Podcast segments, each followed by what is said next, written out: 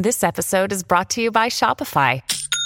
Forget the frustration of picking commerce platforms when you switch your business to Shopify, the global commerce platform that supercharges your selling wherever you sell. With Shopify, you'll harness the same intuitive features, trusted apps, and powerful analytics used by the world's leading brands. Sign up today for your one dollar per month trial period at shopify.com slash tech, all lowercase. That's shopify.com slash tech.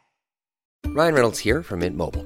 With the price of just about everything going up during inflation, we thought we'd bring our prices down. So to help us, we brought in a reverse auctioneer, which is apparently a thing. Mint Mobile Unlimited Premium Wireless. How to get thirty, thirty, how to get thirty, how to get twenty, twenty, twenty, how to get twenty, twenty, how to get fifteen, fifteen, fifteen, fifteen, just fifteen bucks a month? Sold! Give it a try at mintmobile.com slash switch. forty-five dollars up front for three months plus taxes and fees. Promoting for new customers for limited time. Unlimited more than forty gigabytes per month. Slows full terms at mint mobile dot com. At Evernorth Health Services, we believe costs shouldn't get in the way of life-changing care, and we're doing everything in our power to make it possible. Behavioral health solutions that also keep your projections at their best? It's possible. Pharmacy benefits that benefit your bottom line? It's possible. Complex specialty care that cares about your R O I? It's possible. Because we're already doing it. All while saving businesses billions.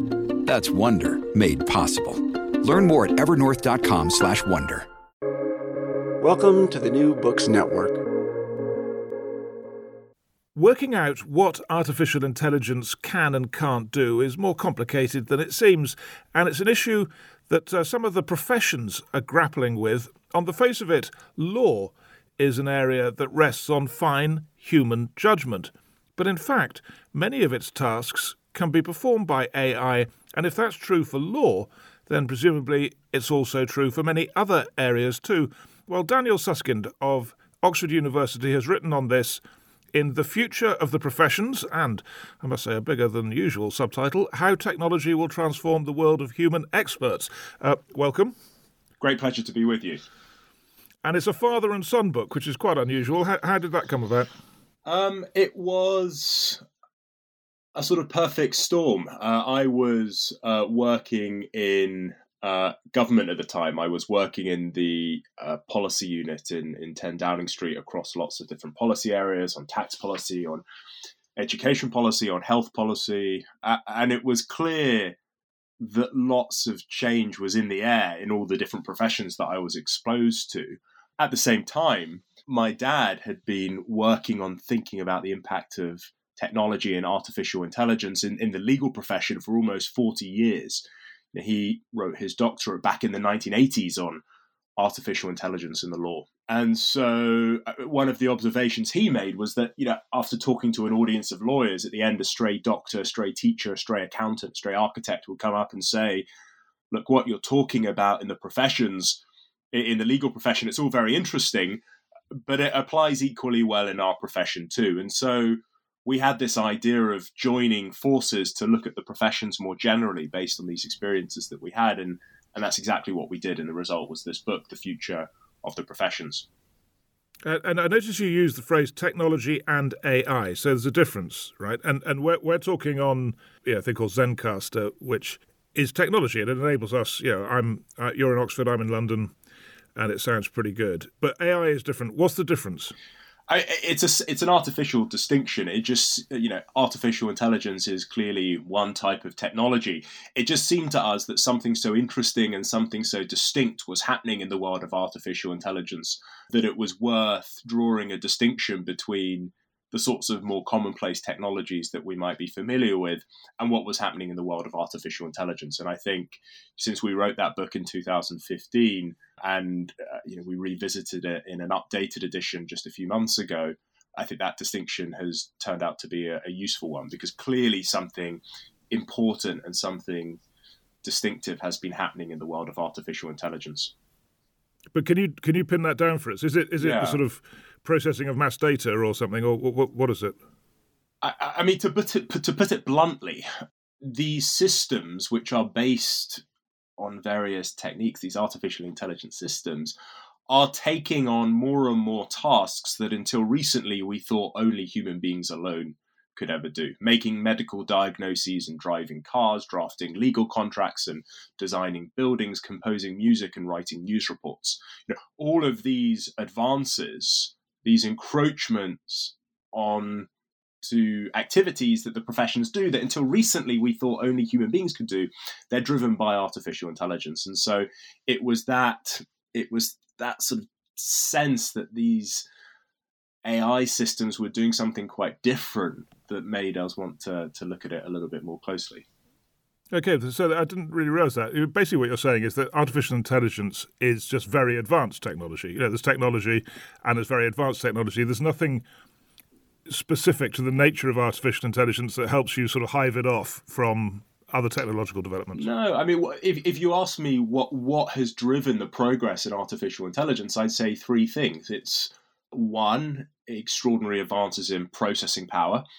Two, it's extraordinary advances in data storage capability. And three, it's impressive advances in algorithm design, in the sort of instructions that we set these systems to follow. Um, there is nothing you know, particularly special about each of those things. Uh, if you were to, you know, all of them are driven in part by technological progress. Um, it's just that the impact of artificial intelligence is so, uh, as as a particular example of technology, it's just so profound that we thought it was worth looking at in a distinct way. Okay, well, let's go through some of the different uh, areas, the different professions, and just hear your view, having you know, thought about this and written this uh, book, you know, what you've what you've worked out really as to where A I and this advanced technology can can play a role. So, lawyers, you know, I mean, judges famously have to judge, right? And they have to make these very, very sort of subtle, nuanced decisions. Presumably, technology can't really do that. Mm. And I think one of the things, just to sort of step back for a moment, I mean, one of, one of the observations that we make, having spent a lot of time talking with professionals and spending time in the professions, is that professionals and and sort of defenders of the professions often make what we call the sort of argument from hard cases, which is to identify a particular task or individual activity which is very hard to automate in the professions, and then to sort of reason back from that, that because of that, um, th- that profession is somehow immune or uh, insulated from technological change. And and you see professionals of all different stripes doing this, going to the particular activity that they do, which is uh, which is very hard to automate, and then arguing that they're protected from technological change. And and this is a this is just a mistake that applies across the professions. You know, no profession is a sort of monolithic, indivisible lump of stuff. You know, when you look under the bonnet of any job, any professional job, even the most expert ones, what you see is a wide variety of different tasks and different activities. And so thinking from the bottom up in terms of individual tasks rather than the top down in terms of entire jobs is very helpful. And so, you know, if you take the legal example, it's certainly true that there are some individual tasks that lawyers do, which is which are quite hard to see how they might be automated anytime soon. But that's not everything a lawyer does. You know, if you look at the job of a of a sort of you know a standard lawyer, things like document review, document assembly, document retrieval, these sorts of activities make up a big part of what it means to be a lawyer, and yet they're precisely the sorts of activities where these technologies are encroaching. But, and this is, it goes to your question before about what's so special about artificial intelligence. What we see is that these technologies are now not only taking on what economists would call the routine activities, and in law, those tasks that I just mentioned are good examples. They're also taking on the non-routine activities, the sorts of activities that until recently we would have thought were hard to automate. So, you know, Lex Machina, for instance, it's a system that's said to be able to predict the outcome of patent disputes as accurately as many patent lawyers. Um, now, that is the sort of activity that's I don't think we'd call routine, and and to some extent, it's I think it's you know, it's been pretty surprising uh, to lawyers to see how uh, these activities can take on a, that these systems can take on tasks that might have required, exactly as you say, faculties like judgment in the past. Yeah, that's interesting. So, so there are two things there. Drafting, I mean, t- two examples. I'm sure there are many others. But, you know, let, let's say, you know, a very standard legal procedure like drafting a will. Yeah, you could put some inputs into it and A I would come out with a with a pretty workable will. And maybe a lawyer needs to read it to check, but it's going to be pretty good. And and then you can predict, what, judicial decisions, really. And there are, and you know, there are systems that do that sort of predictive activity. I, I think one of the interesting things that comes up in the legal profession is less the technical question of what these systems and machines can and cannot do, but more the sort of moral questions about whether or not, even if it's technically feasible, whether or not it's morally permissible. So just to give you an example, you know, there are systems and machines at the moment that help inform parole decisions in the United States. They're already used. And, you know, some people might feel uncomfortable about that. Others might feel more uncomfortable, uh, might feel more comfortable. But how would we feel, for instance, about a system that's making decisions about life sentencing, for instance? I think people would feel far more uncomfortable about that. And those are less questions about technical limits, and they're more questions about moral limits. And I think in the legal profession, it's a good example of where the moral limits on these technologies will bind, will get in our way uh, far quicker than the technical limits do. And presumably that's partly because there will always be hard cases where a human would say, well, yeah, we've got to take that into account, you know, some particularly unusual set of circumstances perhaps, and and make this, uh, you know, counterintuitive judgment. Isn't that part of it? Certainly. Um, there are hard cases which we might think require human judgment or human reflection and creativity in, in resolving.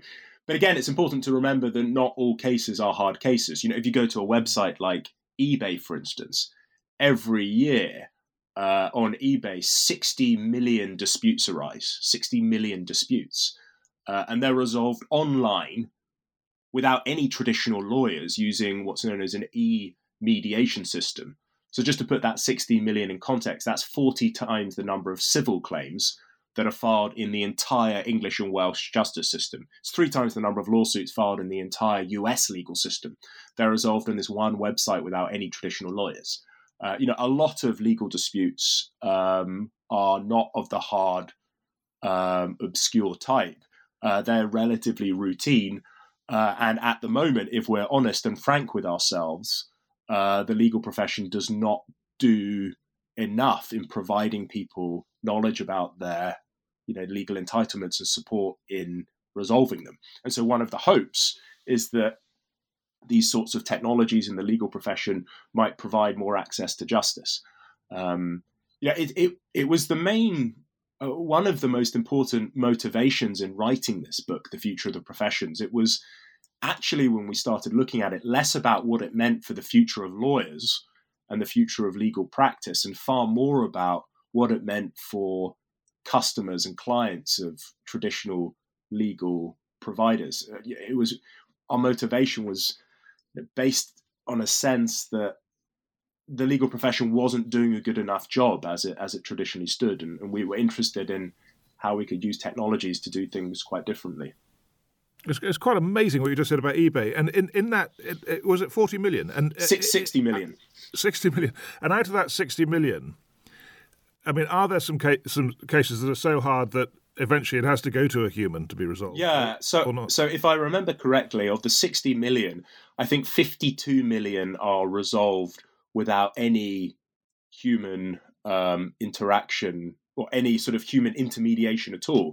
And then the remaining eight million require some kind of human mediation. But what's quite interesting is that those human beings who are involved in that mediation are not traditional lawyers.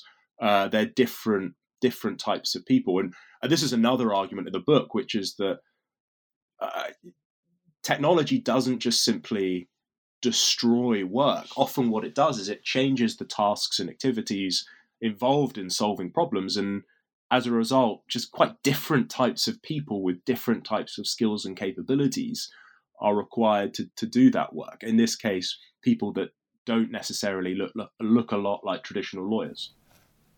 So we've uh, talked about the legal profession, uh, A I and advanced technology in the medical profession. What what happens? What's happening there? I think one of the most interesting uh, interesting pieces of progress is in medical diagnostics. Um, there, you know, there are systems. A system was recently developed at Stanford that, if you give it a photo of a freckle, it can tell you as accurately as leading dermatologists whether or not that freckle is uh, cancerous. Um, you know, a system was developed by DeepMind, uh, the artificial intelligence company based in London, now owned by Google. It can diagnose up to fifty different eye problems as accurately as leading ophthalmologists. Uh, I think some of the, as I said, yeah, I, for me, when I look at the medical profession, some of the most exciting things that are happening are with respect to diagnosis, as I've, as I've just described. Yeah, but I mean, presumably not just as accurately, but more accurately, because if the doctor, I don't know, has a bad day or is distracted, you know, they may make a false judgment, whereas the machine will be more reliable. Well, quite. It's it's um, uh, you know, machines don't get tired. They don't have a bad day. They don't come in a little bit hungover from the night before. Um, you know, there are uh, uh, if, if if you look at the error rates and misdiagnosis rates, and then misprescription rates, and so on associated with the medical profession, I think yeah, it's it's it's it's uh, it's it's not negligible. Um, You know, if you go back to the legal profession, just, you know, there, there is evidence that suggests that um, sentencing is more is less lenient uh, in the run up to lunch when judges start to get hungry. Um, you can imagine that, you know, analogous, um, you know, aspects of, sort of human fallibility come in when thinking about medical diagnosis too. Um, it does raise an interesting point, though, about what what the what the benchmark is, uh, what the standard is to which we're holding these these systems. I mean, many people from experience, when they hear that these medical diagnostic systems aren't perfect, that they do make mistakes sometimes, are outraged and they're furious. But to hold these systems to a standard of perfection is exactly as you're suggesting, I think, to hold them to a, a higher standard than we hold our, our fellow human beings, our fellow human doctors. So you say you're looking at this from the point of view of the, you know, the client of the lawyer, or presumably in this case the patient.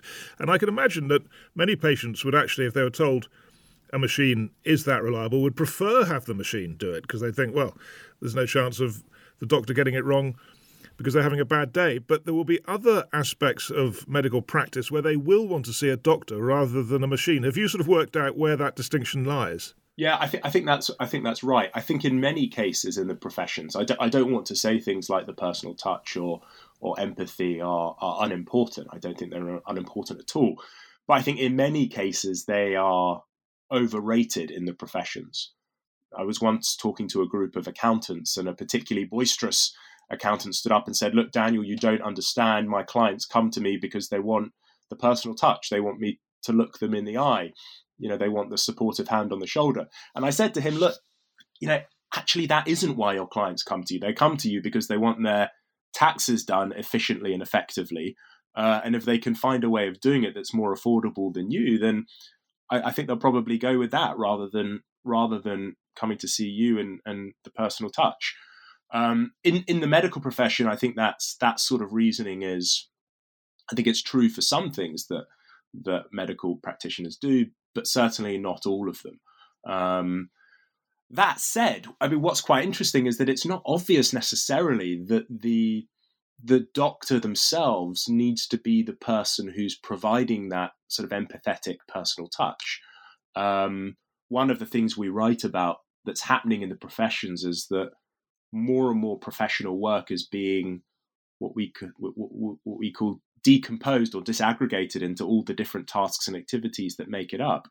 Um, so you can imagine that one day in the future, you go to, uh, you know, a, a hospital, a G P surgery, whatever it might be, and you are met by a nurse, a nurse practitioner, who with one of these diagnostic systems is able to provide the sort of expert insight that might have required a doctor in the past, but is also able to offer the sort of empathetic support uh, that, if we're honest with ourselves, actually quite a lot of domain experts, subject matter experts, doctors being one of them, uh, the sort of empathetic support that actually a lot of doctors lack. Um, and and it's quite an interesting opportunity to to to sort of break down the different tasks and activities and allocate them to different types of people using these technologies. Many of the people listening to this podcast are academics, and they'll uh, be teaching students.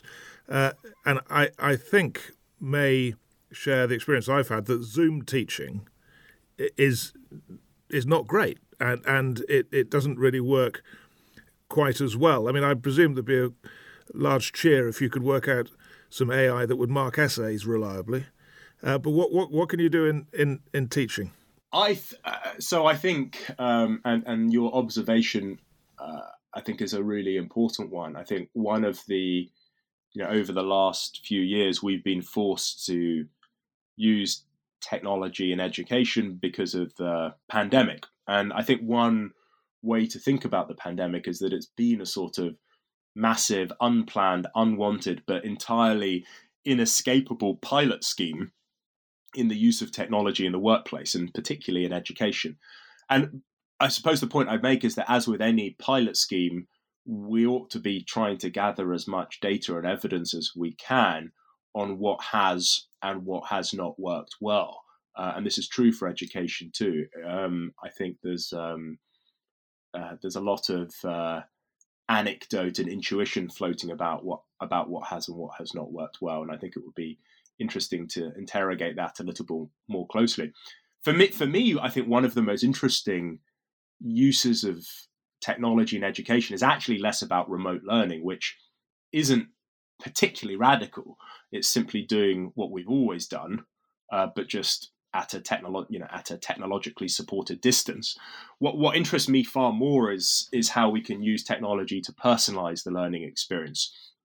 Uh, there's a a piece of evidence from the educational literature um, known as the Two Sigma problem, which is that um, any student who receives one-to-one tuition from a human teacher will tend to outperform ninety-eight percent of their classmates uh, in a traditional classroom setting. In other words, um, one-to-one tuition tends to lead to, you know, a two standard deviation or a two sigma Uh, improvement in, in educational uh, outcomes. The problem, of course, the reason it's two sigma problem, uh, is that one-to-one tuition is not a affordable uh, you know, educational strategy at, at, at scale. And so one of the exciting possibilities offered by technology is that we can sort of replicate some of the features of that one-to-one tuition at far lower cost with what are known as personalized learning systems, systems that tailor what is taught, how it's taught, you know, the pace at which it's taught, and so on, to the particular needs and uh, you know, strengths and weaknesses of any given student. And there are various systems being built in that spirit at the moment. Uh, and and for me, that's that's one of the more exciting uh, exciting dimensions of technology in education. Uh, another area in which I've had some involvement, journalism. I mean, I remember seeing about, I don't know, is it five, maybe longer, five years ago, a hundred-word sports report on a match, football match, let's say, and it was, you know, very impressive. I mean, it was just, it read very well, and it gave the basic facts of of that story. But it, having seen that, I thought, oh, gosh, we, we may all be out of work soon. It hasn't really developed beyond that, has it? Mm. It's interesting. You're right. I mean, so... I remember as well, Associated Press began to use algorithms to computerize the production of earnings reports. Uh, and using those algorithms, I think they produced about fifteen times as many earnings reports as when they relied upon traditional financial journalists alone. Um, I think quite a lot of this stuff is happening. It's just happening in the background. So if you go onto a website like Bloomberg dot com today for your financial news, I think about a third of the content on there is now generated by an automated system rather than written by a human journalist. It's just not celebrated. It's just not, you know, we just take it as part of the furniture, you know, the sort of technological furniture. Um, I, So I think I think some of these things are are happening in the background. I, I think some of the developments that we've seen, you know, we're we're talking in the week where there's been a lot of excitement about G P T Chat, which is the system that has been developed by OpenAI, uh, an artificial intelligence uh, company based in in the States.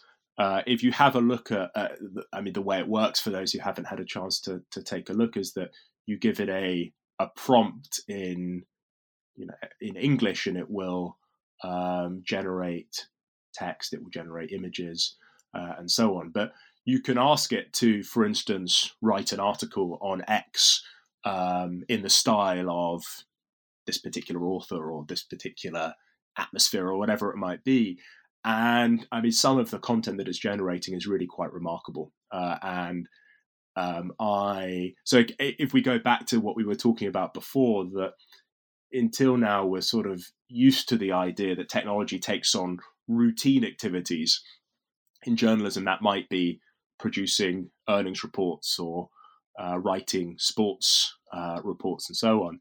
What we see with something like G P T Chat are technologies taking on non-routine activities as well, writing. Uh, you know, composing text that um, is interesting and funny and creative, uh, and certainly the sort of thing that um, is is sufficient to to rival the you know, journal, journalistic um, talents of of, uh, of human beings. Yeah. Uh, so so let's just run through some others. Uh, accountants. Well, I mean, presumably number crunching is something A I is brilliant at. I think I, I, I think that's true. I mean, I um, you know, these systems rely upon lots of data, and if there's if there's something that accountants uh, you know do, it's it's handling it's handling lots of data. Um, people talk about you know, the traditional way in which we do an audit, for example. Um, far too many financial transactions to review them all, so you take a small sample. You've got methods for trying to ensure that that sample's representative, uh, and then you extrapolate and you draw broader conclusions about the general health of a company based on that narrow snapshot.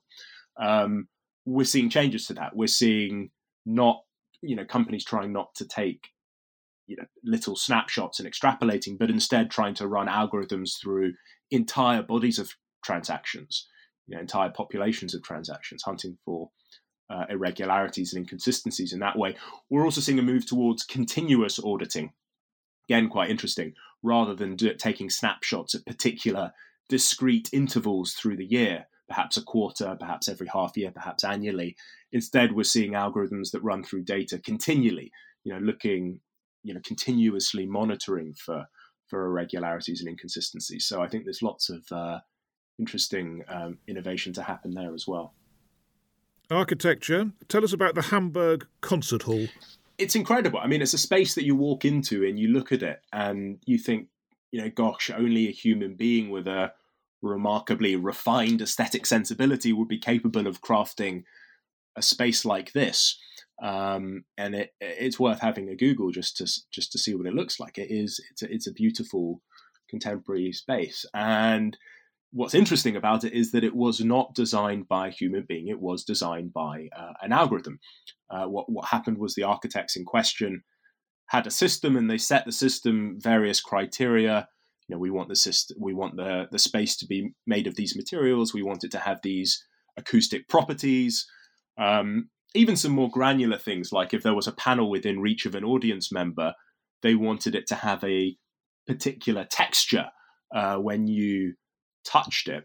And and essentially the system, based on those criteria, generated a set of possible designs, uh, and all that was left for the architects to do was to sift through them and, and choose the one that they happen to like the most. So in, in all these areas, I'm, I'm getting the impression that, you know, that, that technology and A I can do more and more tasks, and yet there's still a role for a human. And also the other point you seem to be making is that what we think of as creativity and traditionally think that's a human activity, that that is being chipped away at, and, and things that we consider creative are now being done by machines.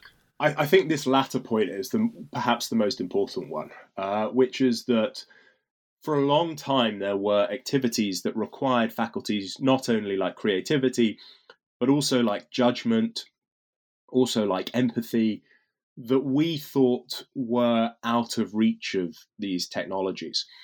And I think the reason, and I, I write a lot about this in in in my work, uh, The Future of the Professions, and more recently, uh, A World Without Work, you know, understanding why it is that we thought these activities were out of reach, and in turn, understanding why it is that that turns out to be wrong, I think is really important. And and, and to just to explain very briefly, uh, until very recently, most people thought that if we wanted to build a system to outperform a human expert, it meant sitting down with a human expert, getting them to explain to you how they performed a particular task or activity, and then trying to capture that in a set of instructions or rules for a system to follow. But here was the problem, uh, or at least what they thought was the problem. If you sat down with a doctor, for instance, and said, look, tell me how it is you make such a good medical diagnosis, they might be able to give you a few, you know, heuristics, a few rules of thumb, and they might be able to point you to the right page in the encyclopedia where the kind of particular ailment in question is being discussed. But ultimately, they would struggle. They'd say things like, it requires intuition, it requires judgment, it requires experience. You know, I had to look the patient in the eye. I had to just, I just had a feel when I went in the room. And all of these things were, you know, are very difficult to articulate. And so in the field of artificial intelligence, many people thought these sorts of things would be very hard to automate. If a human being cannot articulate how they perform a task, well, where on earth do we begin? People worried in, in writing a set of instructions for a machine to follow. Now, what's interesting is that if you look at, for instance, that medical diagnostic system I mentioned at Stanford that can tell you whether or not a freckle is cancerous as accurately as leading dermatologists, how does this system actually work? Well, it's not trying to copy the judgment of a human doctor. You know, it knows, it understands absolutely nothing about medicine at all. Uh, instead, it's got a database of about one hundred forty thousand past cases, and it's running what's essentially a pattern recognition algorithm through those cases, hunting for similarities between them and the particular photo of the troubling freckle in question. It's performing the task in an unhuman way, you know, based on the analysis of more possible cases than any human doctor could hope to review in their lifetime. It doesn't matter, and this is the key point, it does not matter any longer that a human doctor might struggle to articulate how they make a medical diagnosis. The system is able to perform the task in a fundamentally different way. And, and the reason why it can is because, just to go right back to what we were saying at the start about artificial intelligence, the reason it can is because of these advances in processing power, in data storage capability, and in algorithm design, which allow this system to perform the task in a fundamentally different way to human beings. It's no longer riding on the coattails of human intelligence. And that's the big shift that's taken place. And that's why these tasks that require things like creativity and judgment and even empathy can increasingly be automated. Not because these systems can be creative or can exercise judgment or can be empathetic, but because they're now able to perform these tasks in fundamentally different ways. See, I'm interested you're you're wrapping in empathy with this, because w- when I can see what you're saying about creativity and what we think of as creativity, uh, surely that's, I mean, the whole point of empathy, it is human-to-human understanding, that almost within the definition of the word, mm. and it's something that is hugely valued by lots of people. So it's an important thing, and it and it's almost by definition, isn't it? It can't be done by a machine. So if you if you were to ask me, can a machine ever be empathetic? I'd say, as it stands, perhaps it could be affectively empathetic in the sense that it might be able to identify particular emotions on a human face more accurately than a human being. But is it cognitively empathetic in the sense, does it feel emotions? Probably not, no, and it's going to be some time before that happens. But in a sense, the question, can a machine ever be empathetic? It's the wrong question. The question is, can a machine perform a task that requires empathy from human beings but perhaps perform it in a different way? And I think the answer to that is already yes. I mean, just let me give you an example. Um, Joseph Weizenbaum, who was one of the founding fathers of artificial intelligence, um, wrote a book called Computer Power and Human Reason, which is sort of a biographical, autobiographical book of his experience in the field of A I. And he opens that book with the story of uh, a system that he built called Eliza. Uh, and it was a system that he built as a bit of a joke. It was meant to um, imitate uh, what would happen. It was meant to imitate a sort of uh, uh, a psychoanalyst. So you'd sit down with Eliza and it would say, how are you feeling? Um, and you'd say, I'm feeling well. You, and then it would ask, you know, are you really feeling well? And you'd have this conversation. And it was a bit of a parody, a bit of a joke. Um, and uh, he asked his secretary to come in and have an interaction with this system. And um, she sat down and and she knew full well the spirit in which this system had been built. And yet, after a few back and forth questions, she turned around to Joseph Weizenbaum and said, Joseph, I want you to leave the room. Um, she wanted some time with this system uh, alone. Uh, and this really troubled Weizenbaum, and, and he and he spent and he really wanted to understand what had happened in that moment and and, uh, and what was going on. But the reason I say that is because, well, look, the interaction with a human therapist, for instance, there's an interaction that we would think the core of what is going on there is some kind of empathetic interaction. And yet here is a system, an incredibly naive system built fifty years ago that appeared to offer this secretary something. Certainly wasn't being empathetic in the way that a human being might, but it offered this secretary something that she wanted to spend a bit more time with it. Uh, and um, and when you step back and look at it, you know, perhaps that's right. You know, this was a system that wasn't empathetic, so it wasn't going to judge her when she shared her problems. You know, you might worry that, you know, what is my therapist thinking about me when I share my concerns and, and fears? The system wasn't doing that. And so we could, you know, write a list of how the system might be performing the task in a different way. But I suppose that's the sort of the point, which is that even tasks that require empathy from human beings, might it might be possible to perform them um, in different ways in the future through technology. Uh, we haven't talked about or used the word originality in all of this. So uh, I think there's someone called Lady Lovelace who I've not come across before. So who's Lady Lovelace and what's her objection? Uh, well, it's the it's the Lady Lovelace um, o- objection to um, uh, the, the the issue of originality comes up when we're thinking about uh, the faculty of creativity. Um, you know. The question I always ask, given that these technologies are now able to perform tasks in different ways, is not can a machine perform, can a machine exercise a particular human faculty, but instead it's to what problem is that faculty the solution, and, and might these systems be able to solve that problem in different ways? So creativity, the faculty of creativity, to what problem is creativity the solution? Um, Well, the problem of the problem that we're trying to solve when we use our creativity is one of originality. When we want something novel, when we want something new, when we want to be taken by surprise, um, that's when we bring our creativity to bear. And so the interesting question is, can a machine, not can a machine ever be creative, but can a machine ever come up with something original?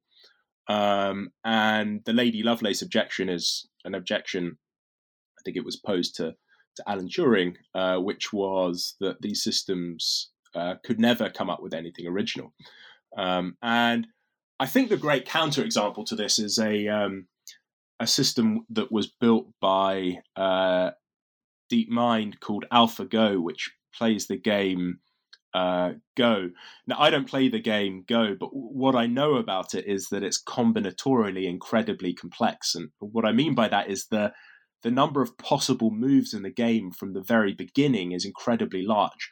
You know, in a game like chess, there's only a few possible moves you can play at the start, and then after that, there's only a few possible moves. So the game is the possible paths that the game of chess can take are quite well bounded. But in Go, there are, I think, sixty-four possible moves from the beginning, and then um, sixty-three possible moves, and, and the number of possible paths the game can take is just vast. And and what that meant was that many people in uh, computer science thought we were some way away from ever building a system that could beat the uh, you know the human champion at the game of Go. We do it in chess. Um, you know, back in ninety-seven, Garry Kasparov was beaten by Deep Blue, but that sort of thing until very recently, many computer scientists thought was some way off in, in Go. And yet that is exactly what AlphaGo managed to do relatively recently. It sat down with a man called Lee Sedol, who at the time was the world Go champion, and it, and it beat him four games to one. But the reason why this is quite an interesting moment was a particular move that the system played, and it was the, I think it was the thirty-seventh move in the second game. Um, and I was watching the game live on, on YouTube at the time, and uh, and it was really interesting. That there's a rule of thumb in the game of Go, and as I said, I, I don't play it, but I'm told any beginner knows it, which is do not put a piece on the fifth line from the edge. Uh, the Go board is divided up into eight vertical lines and eight horizontal lines, and so you get sixty-four intersections, and you have to put pieces on each of these intersections. And there's a rule of thumb that any beginner knows, which says do not put a piece on the fifth line from the edge. And yet in that thirty-seventh move in the second game, that is exactly what AlphaGo did. Um, and it, and I should say it, it went on to win the game. And I, I was watching it live, and the reaction of the commentators was completely fascinating. I mean, they were speechless. They couldn't explain what had happened. Uh, one former champion called the move beautiful. Uh, another said it brought tears to his eyes. Um, Lee Sedol himself had to step up from the board after that game and, and get a breath of fresh air. Um, he was so taken aback by it. Why do I say all of this? Well, well, because it was the sort of move that if we had seen a human being play it, we would have said, gosh, you know, isn't that creative? But it just feels wrong to call what that system did creative. It wasn't exercising yeah. creativity, but it was doing something very original. It was solving this problem of originality in a very different way. But I'm, I'm sure I'm sure you've been asked this before and thought about this, but I mean, that, that just seems to be doing maths better than the human. But that's not the same, is it, as, you know, let's say, the discovery of the double helix, you know, Crick and Watson, which was, I think, came to one of them in a in a... in a dream when they suddenly saw this shape emerge, and it, there's a brilliant piece of original research. Or another area, you know, artistic originality and coming up with a, a, a new kind of art that breaks through barriers, uh, you know, a Picasso moment or whatever. So, so have you drawn a distinction between different kinds of creativity and originality, some of which will remain with humans and some of which won't? Yes, uh, I, th- I think that's. Um, I think the the question, you know, what is it that we really value in a particular task? Is it that we value the outcome, or is it that we value the process? So, for instance, you mentioned d- discoveries in medicine. I think what matters far more is that we make the medical discoveries rather than the fact that they come to a human being in their dreams or in a moment of inspiration. And so to that extent, something like the AlphaFold, which is a system developed by DeepMind to solve the protein folding problem in biology. I won't go into it, but it's, you know, it was until recently one of the great unsolved problems in computational biology. Um, no human scientist had managed to solve this problem. Um, There are hundreds of thousands of proteins out there that, uh, and um, it would take, uh, I, I think it takes, you know, a biology student, an entire PhD to solve the protein folding problem for one protein. Uh, AlphaFold managed to do it for hundreds of thousands, in fact, millions now, uh, including proteins that aren't just human proteins. It doesn't matter to me the fact that this system was doing it by, you know, clever algorithm design, lots of computational power, lots of uh, data storage capability. The fact is it made those discoveries, and that's what matters. It wasn't being creative, but it was solving this important problem. But when you walk into the Sistine Chapel, for instance, and look at the ceiling, you think, gosh, you know, isn't that beautiful? But you also think, gosh, isn't it remarkable that a human being created that. Um, y- y- we value um, works of art, for instance, both because of the outcome, namely that it's a beautiful thing that moves us and we find sublime and interesting and intriguing, but also the fact that it's a product of the human uh, the mind, the human imagination, human capabilities, and uh, and the value is also in the process as well. Um, just to bring it back down to earth, I, I like I like coffee, and I I um, I always smile when it comes to uh, coffee capsules, which people can be quite snobbish about. Um, there was a, a Michelin star restaurant somewhere in the country which um, served uh, es- uh, you know, capsule-based coffee to its uh, to its diners. Um, and what's interesting about capsule-based coffee is that in blind taste tests, very often people can't tell the difference between a coffee that comes from a, you know, say an espresso machine and a coffee that comes from a, you know, handcrafted by a barista in a cafetiere or something, or whatever it might be. Uh, and yet when these coffees were served in that restaurant, in spite of the fact that people often struggle to tell the difference, when the diners found out that it was an automated coffee generating system, they were furious. They were livid. You know, how dare they sell me this Uh, capsule-based coffee rather than the thing handcrafted by a human being. Again, you know, it wasn't just the outcome, namely the taste of the coffee, that mattered. It was also the process.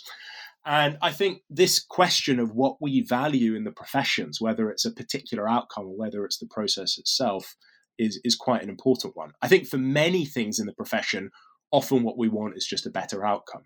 We want a better diagnosis. We want our taxes done more efficiently and more effectively. We want to, you know, get a better result at the end of the year in our exams.